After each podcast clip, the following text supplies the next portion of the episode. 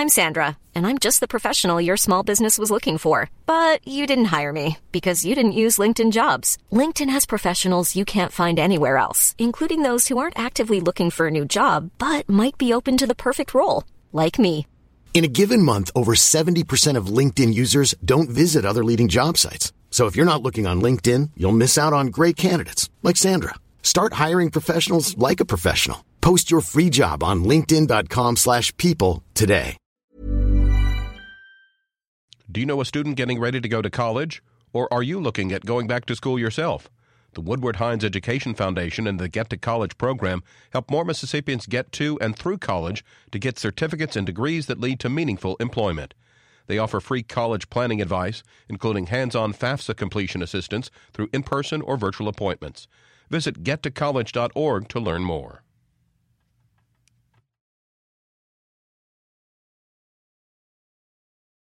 Support for Mississippi Edition comes from Trustmark, featuring My Trustmark online and mobile banking. Monitor accounts and information, transfer funds, create special alerts and reminders. Details at trustmark.com. Member FDIC. Good morning. It's 8:30 on Monday, February 26th. I'm Karen Brown and this is Mississippi Edition on MPB Think Radio. On today's show, we'll hear from a veteran of the civil rights movement as leaders gather to celebrate the state's Civil Rights Museum. History should not be something that is just reflected upon or, or contemplated over. It should ignite something in you. It should inspire you. It should motivate you. It should demand from you a commitment. Then on Everyday Tech, find out if your tech etiquette is up to par with our experts. And a conversation with a Nobel Prize winning expert on the impact of investing in early childhood education. That's all coming up. This is Mississippi Edition on MPB Think Radio.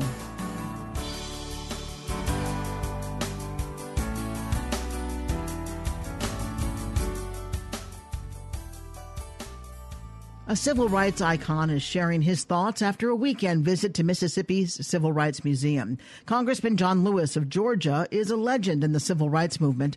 The 74 year old was in Jackson this weekend to be honored at a gala and other events celebrating the museum's opening. Lewis was to be recognized at the official opening in December, but he chose not to come after learning President Trump would be attending. The two have criticized each other in the media. In the 1960s, he led the Student Nonviolent Coordinating Committee, which launched Mississippi Freedom Summer to register black voters. He was a freedom rider who helped desegregate bus travel and was also jailed. He tells MPB's Desiree Frazier he was moved during his museum tour. Just to be here, to see all that is happening, filled me with joy. Walking through the museum made me cry. I saw pictures and images of people that I got to know, that I work with and struggle with, and that I love. And, and someone no longer here, but seemed like they were speaking to me, uh, saying, keep going, continue, not to give up. So I was deeply inspired by seeing the image of Fannie Lou Hamer, Medgar Evers, Lawrence Gilliard, and, and so many other young soldiers of the movement. Were you disappointed in the time that you waited to come see this museum because when the president came for the grand opening, you decided not to participate? I was very disappointed that uh, I couldn't come because I didn't want to be here while he was here. But I'm so glad and so honored that I had the opportunity to come this weekend. What is your message to Mississippians? Because your all of your contributions and everything that you have done has inspired, as you heard Senator Booker say, many generations and it impacted so many people worldwide. So, what do you want Mississippians to take away from knowing that you took the time to come here and see for yourself what is happening? Well, I want people to know that I, I, I came and I appreciated what I saw, what I witnessed, what I felt, and I want other people not just in the state of Mississippi that haven't visited the museum, but people from all over America and from all over the world to come here. You know, people struggle from about different issues. There's a lot of pain and a lot of suffering and a lot of hurt in our society. And I think this museum can help heal people. So if they could do it in Mississippi, then we can do it in Alabama, we can do it in Georgia, or we can do it in Europe or in Africa or in Asia. It's not just a museum for America, but it's a museum for the world. Do you ever feel like, man, I'm spinning my wheels? No, sometimes I feel like I'm reliving my life. I thought we had conquered that problem, that issue. But you see the ugly head of racism rising. It's not dead. Georgia Congressman John Lewis with our Desiree Frazier. Derrick Johnson is president and CEO of the NAACP. He tells MPB's Desiree Frazier about the origins of the state's Civil Rights Museum. Nothing come into being out of the air. Uh, I want to commend members of the Mississippi Legislative Black Caucus, Percy Watson, and many, many others, Willie Bailey, who provided the initial groundwork to create the atmosphere to get the bond passed for this museum. It was several years in the making, and as a result of their hard work, uh, Willie Perkins, Willie Simmons, all of them who all pushed for the need to represent and honor the history of this state from a perspective of struggle, of sacrifice, and victory. What has this weekend meant for you and the NAACP? What it's meant for me personally is ability to say thank you to the veterans of the civil rights movement who are still here, many of here today. Uh, we must honor those who sacrifice for this state, our community, and to make humanity better. So for me personally, it is rewarding. For the NAACP, it allows us to tell the story that if we struggle together, we fight together to make democracy work, we can create a better future for our children. Therefore, the NAACP is as relevant today as it has always been. It has been delayed. Uh, the official grand opening was without John Lewis. He did not want to come. Um, Representative Benny Thompson didn't want to come. You did not come.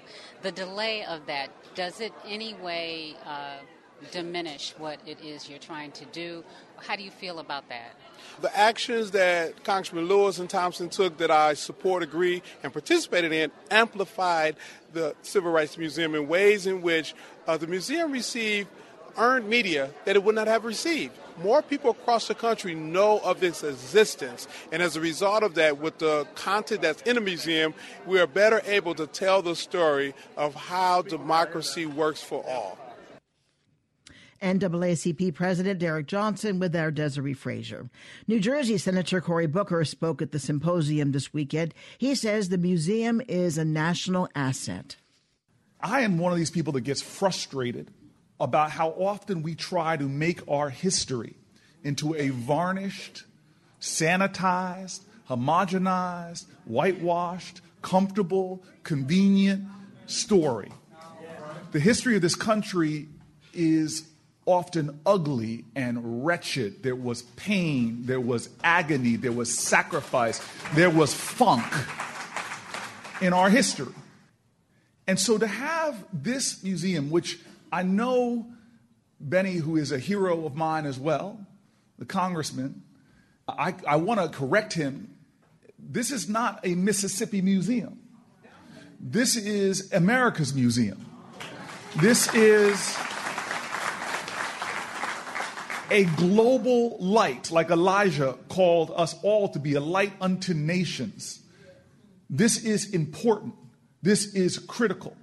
This is, to me, essential for our country to advance because you cannot advance as a nation if you aren't willing to air the truth, to expose it to light, to let the festering wounds that still fester in our country now, if you can't tell that truth and have that conversation, then you are betraying that very history that you seek to celebrate. So we are gathered here today to not just give honor to our past, but to ensure that our future is secure. The Democrat also says the museum should inspire younger generations to act. We are moving backwards on indices that should make all of us, black, white, Asian, Latino, all of us, say this is not going to happen on my watch. And so we are gathered here today to talk about those heroes who fought for us, who struggled for us, who sweat for us. And my generation of African Americans, my generation of Americans, what are we doing with our history? History should not be something that is just reflected upon or, or contemplated over. It should ignite something in you. It should inspire you. It should motivate you. It should demand from you a commitment. And we are at this toxic state that my, my father agonized that how could we have gained so much ground since slavery with this incredible history of struggle, this incredible history where Americans, all backgrounds, demonstrated their commitment to our ideals, where we saw people throwing themselves from ships in the Middle Passage. Perhaps our first ancestors had ever said, Give me liberty or give me death. We came from the sacrifices of the first people to die for our country, like Crispus Attucks, an African American. In states like this, rich with soil that grew soldiers for our democracy where we see the pain of one of the worst periods of domestic terrorism in our country's history. And here we are now at this moment. We need to be still telling the truth about where we are. The words of my father, part of this generation, the heroes that are before me, the veterans that are before me, the words of my father haunt me, who said, Boy, I worry that a child growing up just like me, black and born poor, in a segregated environment, he worried out loud to me that that child would be better off being born when he was born in 36 than be born today. New Jersey Senator Cory Booker. Mississippi Congressman Benny Thompson and Chairman of the Congressional Black Caucus Cedric Richmond also took part in the weekend celebration. Coming up, find out if your tech etiquette is up to par with our experts. Everyday Tech is next. This is Mississippi Edition on MPB Think Radio. On the next Deep South Dining, we want to know what's happening in your kitchen. Kevin Farrell and Deborah Hunter are going to be taking your phone calls and answering your emails as we want to find out what is or is not happening in your kitchen. As always, Deborah's going to bring in something delicious for us to talk about, but we want to hear from you and learn what you are cooking. So tune in to the next Deep South Dining today, 9 a.m. only on MPB Think Radio. And don't forget to subscribe to our podcast using any podcast app. Just search Deep South Dining. This is Everyday Tech on Mississippi Edition. I'm Michelle McAdoo with Jeremy Thompson, and today we're discussing tech etiquette. So, Jeremy, what are some things people need to think about when it comes to tech etiquette? Well, it's a really good question, Michelle. Uh, first off, we want to establish exactly what tech etiquette is, and that will be proper conduct using your electronic device both on and offline uh, for the safety of yourself and for others, for the respect of yourself and others, and also for your future and others as well. So, you talk about safety. How can practicing tech etiquette keep us safe online? So, learning about tech etiquette will allow us to understand the do's and don'ts. Um, online, of course, you want to be careful about who you give your real name to, um, even more protective of who you give, say, your home address to, or even, say, your email address to. So when we're talking about online safety, we want to make sure that we're keeping information about ourselves, like our name, our phone number, our home address, and even our email address, private. Uh, unless, of course, we've determined that people that we're talking to are uh, able to be given those details, uh, and our safety will not be compromised. Um, we're talking about offline safety. Most of it is simply paying attention to where you're going. Uh, we want to be aware of our surroundings, where we're going, and so forth. These days, we see so many people wandering around with their phones in the middle of the road. It's good to look up and be aware of what's going on around you, not just for vehicles, but because of other people around you as well. If you're in a big city and you've got your phone uh, in your hand and you're in your face, you can't see what's going on around you, and somebody could mug you or hit you or whatever.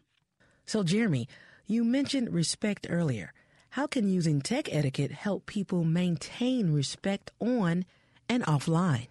Well, understanding the principles of tech etiquette for respect uh, involve uh, talking to people in a proper way. You know, it's uh, it's technically against the rules to use uh, lots of capitalization online. It's considered yelling and so forth. And these are things that really do bother people, even though they seem small. And it's still part of tech etiquette. So when we're talking about respect online, uh, a lot of that comes into person to person debates that people get into online and so forth. There's a way that we can discuss things that uh, we don't necessarily agree with with someone without resulting into name calling and, and trying to threaten people and so forth. Uh, so, understanding how to be respectful of people will keep you from upsetting anyone and having someone come after you or creating uh, other conflicts. As far as respect offline goes, um, again, we want to keep the phone out of people's faces in certain surroundings. So when we're at the dinner table, we need to be off of our phones and aware of the people that we're with and present and enjoy face to face conversation. So, Jeremy, why is understanding tech etiquette so important to our future? Well, these days, everybody wants to put everything online from what you had to breakfast to who you partied with last night.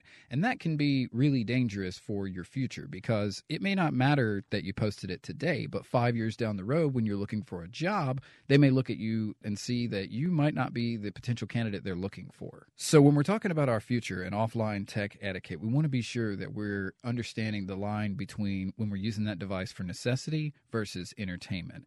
And people are becoming more accustomed to picking that device up all the time. When we first get out of bed, uh, while we're in the bathroom, uh, pretty much every time we turn around. And so we want to be sure that we're finding plenty of time for face to face time with our family, our significant others. And uh, it, it's good to just step away from that device and let it charge once in a while. I understand what you mean. Nowadays, you can go to any restaurant and see couples or families at a table, and everyone is on their phone no one is communicating with each other anymore. So teaching tech etiquette to children and adults is very important. So, Michelle, we've discussed a lot here today about the internet, and it's a great place where we can have lots of fun and we can learn a great deal. But what we really want people to remember is that proper tech etiquette is of the utmost importance to your safety, for the respect of others and for our futures and the futures of our loved ones. But we want to make sure that we're practicing proper etiquette both online and offline. For our safety, we need to make sure we're not giving out too many details, and offline, we want to make sure that we're keeping our head up and looking around at what's going on around us. Remember to be respectful of people online and offline, both the noises that come from your phone and the people that are around you that may want your attention. And for the future, you want to make sure, even though it doesn't matter tomorrow and it may not matter the next day, eventually someone is going to see what you put out there. And you want to make sure it's a good representation of who you are and how others see you. We will talk more about tech etiquette on Everyday Tech, the show that comes on Wednesdays at 10 a.m. For Jeremy Thompson, I'm Michelle McAdoo. This is Everyday Tech on Mississippi Edition.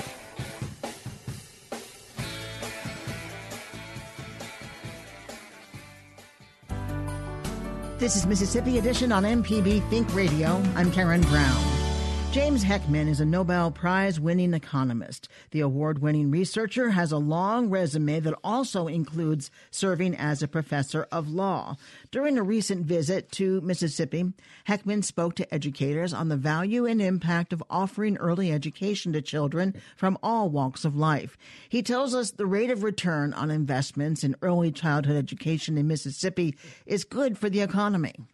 Economists are very well equipped to place early childhood development and early childhood development programs as part of a portfolio, a potential portfolio of social programs that might be implemented. So, for example, we have the idea of building stadiums or building highways or refurbishing the uh, airports and so forth. And we can evaluate what the rates of return are for these different projects. So economists are very good and insist on trying to understand what rates of return are, whether or not the money spent in public programs is worth it. In a sense, does it pay for itself? Should we just spend the money doing something else or not spend it at all? So that's one thing. But secondly, economists are also very good at organizing the evidence for how these programs work. And a lot of work, um, most of my work over my lifetime has actually been understanding the economics of human development, just understanding investment in schooling, investment in, in education, very generally, college, high school, elementary school, job training, understanding how to build skills. Skills are a huge part of modern uh, in the modern economy, the huge, major determinant of the earnings of most people. They they work, they get paid for their job, their skills on the job, and so understanding skills is really understanding earnings and understanding the determinants of the labor market and how the demand for these things has changed. So part of my research was and is devoted to really understanding the skill formation process, what sometimes economists call the human capital formation. And so understanding the number of skills that we have, the multiplicity of skills, and how they're developed over the life cycle is a good economic. Now, lesson. you have done uh, reams of research over the years. Yes. It sounds discouraging or encouraging based on the research that if you go all the way back to a very young age, three, four years old, that the future of that child is determined by what happens then. Well, be careful. I mean, it's not like everything's set in stone. I mean, there are a lot of people, a lot of people out there who have had a rough initial start who will recover. I mean, there, there's resilience. People can shake it off. But I would state it more positively that a kid's disadvantage or advantage get good initial starts. They're going to have a much greater chance of success throughout their lives what's really going to make a difference and at what age can you influence the development of a child? Well, we age, I mean, we can influence the development of a person at every age by interacting with them, by having the part of their entering their lives and more or less staying with them and encouraging them. But we can start at the very earliest ages, at birth, even prenatally, in the following sense that you can advise the mother about certain threats to the child's outcomes, the health, by you know too much drinking, too much smoking, too much drug use, uh, and then for influence the environment. You can advise the mother early on about the, the importance of breastfeeding, the fact that breastfeeding has been demonstrated to have really beneficial effects on child development, not only not only physical development but also intellectual development. And so there is a there are senses in which we can we can intervene. I sound too activist. I'm not trying to suggest that we want to be too interventionist here, but what I'm suggesting that there are ways we can influence child and human development over the whole life cycle. We can take an adult who's, you know, 60 years old, for example, and even in that case, take a take an adult who's kind of isolated and, you know, depressed and maybe has given up on certain aspects of life interacting with that person, engaging them, bringing them out into the larger world can be very beneficial even at that age. But it's especially beneficial at the younger ages because that's when that's the age of exploration. That's the age of growth. That's when we really we can learn very quickly. What would you leave our listeners with? I mean, we we were coming into this to talk about early childhood development. Yes. But since you said all development, you know, lifetime yeah. development. But remember, you... lifetime development starts early. And in right. fact, so, so, we can thwart that development if we get the if a young child is kind of raised in a very disadvantaged environment and takes a track that kind of takes it way out of the possibility stream. So it really starts having its life outcomes restricted very early. Then that child is simply not going to participate in all these other opportunities. So they're not going to be able to flourish. They're going to be routed and put into systems which keep them outside the mainstream and probably leads, in most cases, to very unhappy lives. So, child development, I think, is the foundation. Parenting, providing environments that actually nourish and encourage the child to explore. So, yes, in the end, we're talking about successful adults. And I don't want to say it's all over at age three, but age three is very important. The first, the early years are when we're learning a lot. So the heart, we see that. I mean, literally, if you do studies about teaching uh, adults and from early ages to adults and late late life adults, new skills like computer skills or some new kinds of systems, it's known. I mean, the instructors in in a computer programming skill know that a five six year old pick it up almost instantly. They can imitate, they can see, they're totally. And the adult, it's it's slower, it's lower, uh, it's a lower rate. So we're missing an opportunity, is what I'm saying. So you could get much greater economic and social benefits by giving that child an early environment because these processes accumulate. It's that cumulative development process, which I think is the essence of human development. And you see models of that cumulative process, whether it's in economics, whether it's in genetics or so called epigenetics, in a variety of different uh, fields of development, you see the same kind of basic framework that skill begets skill, that uh, motivation begets motivation, and these things are synergistically related. They they feed on each other, if you will. They they encourage each other. You're giving kids opportunities, and I think that's the idea that's really important. James Heckman is the Henry Schultz Distinguished Service Professor of Economics at the University of Chicago. I thank you so very much for coming in and talking with us today. Well, it's nice to be here. Thank you very much. Stay tuned to MPB Think Radio for a full slate of Mississippi based programs all morning long. Coming up at 9 o'clock, Deep South Dining. Then at 10, it's Now You're Talking. And at 11, stay tuned for Southern Remedy Healthy and Fit. I'm Karen Brown. Join us again tomorrow morning at 8.30 for the next Mississippi edition, only on MPB Think Radio.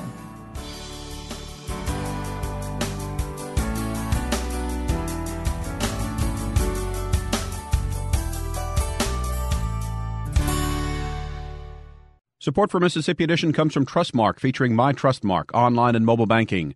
Monitor accounts and information, transfer funds, create special alerts and reminders. Details at trustmark.com. Member FDIC.